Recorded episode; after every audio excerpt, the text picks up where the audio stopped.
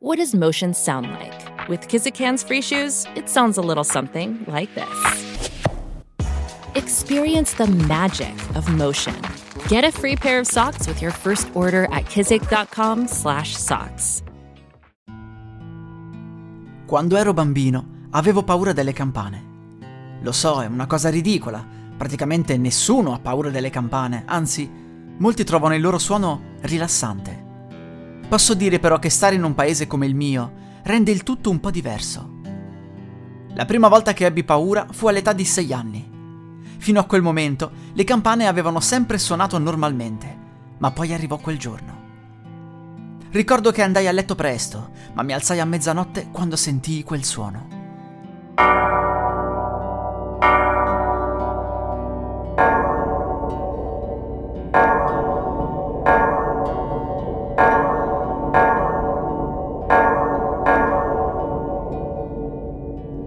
Non era normale.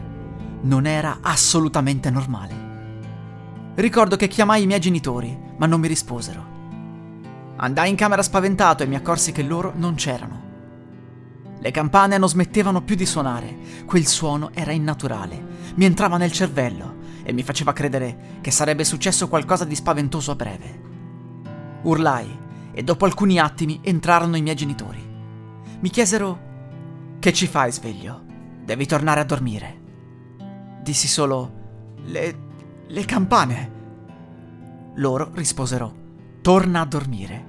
Andrà tutto bene, ma non uscire di casa per nessun motivo. Non è uno scherzo." Detto questo, tornarono di corsa fuori e chiusero la porta. Rimasi sotto le mie coperte per non so quanto tempo. I miei genitori rientrarono e mi dissero semplicemente che era tutto finito. Non vollero più affrontare l'argomento, così ne parlai con altri miei coetanei. Uno dei miei amici aveva sentito parlare ai genitori di un sacrificio avvenuto per calmare il diavolo, ma pure loro non riuscivano ad avere più informazioni nemmeno chiedendo. Da lì a breve ci dissero che l'anziano del paese era morto nel sonno. Capimmo che avevano sacrificato lui. Ebbi gli incubi per mesi, spesso sognavo con le campane, ma fortunatamente non accadde più. Solo all'età di 15 anni mi raccontarono la verità, perché ero grande abbastanza. Il nostro paese era nato nel 1500 in un solo giorno, grazie all'intervento del diavolo. Chi strinse il patto condannò tutti gli abitanti e i loro discendenti a vivere lì per almeno 6 mesi l'anno. Chi non avrebbe rispettato il patto sarebbe morto. Ogni 50 anni il diavolo avrebbe chiesto un sacrificio umano di uno degli abitanti e si sarebbe fatto sentire attraverso le campane della chiesa. Quando le campane compongono la melodia del diavolo, tutti gli abitanti, tranne i bambini, devono accorrere in chiesa e uno dei presenti dovrà morire. Se quella sera nessuno morirà, allora saranno tutti quanti a farlo, inclusi i bambini. I paesani fecero un accordo. A morire sarebbe sempre stato il più anziano. Nel tempo ci sono state diverse persone che non hanno mai creduto a questa storia.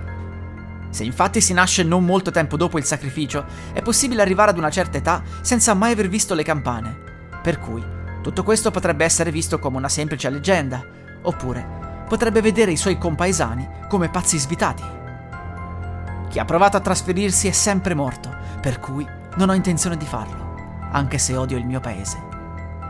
Mi capiterà ancora di sentire quelle campane. Ho calcolato quando sarà l'anno e il giorno esatto. Sarà orribile assistere ad un omicidio, ma non potrò tirarmi indietro.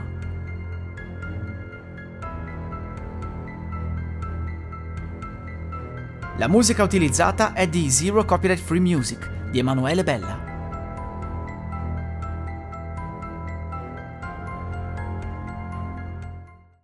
I'm Sandra, and I'm just the professional your small business was looking for. But you didn't hire me, because you didn't use LinkedIn Jobs. LinkedIn has professionals you can't find anywhere else, including those who aren't actively looking for a new job, but might be open to the perfect role, like me.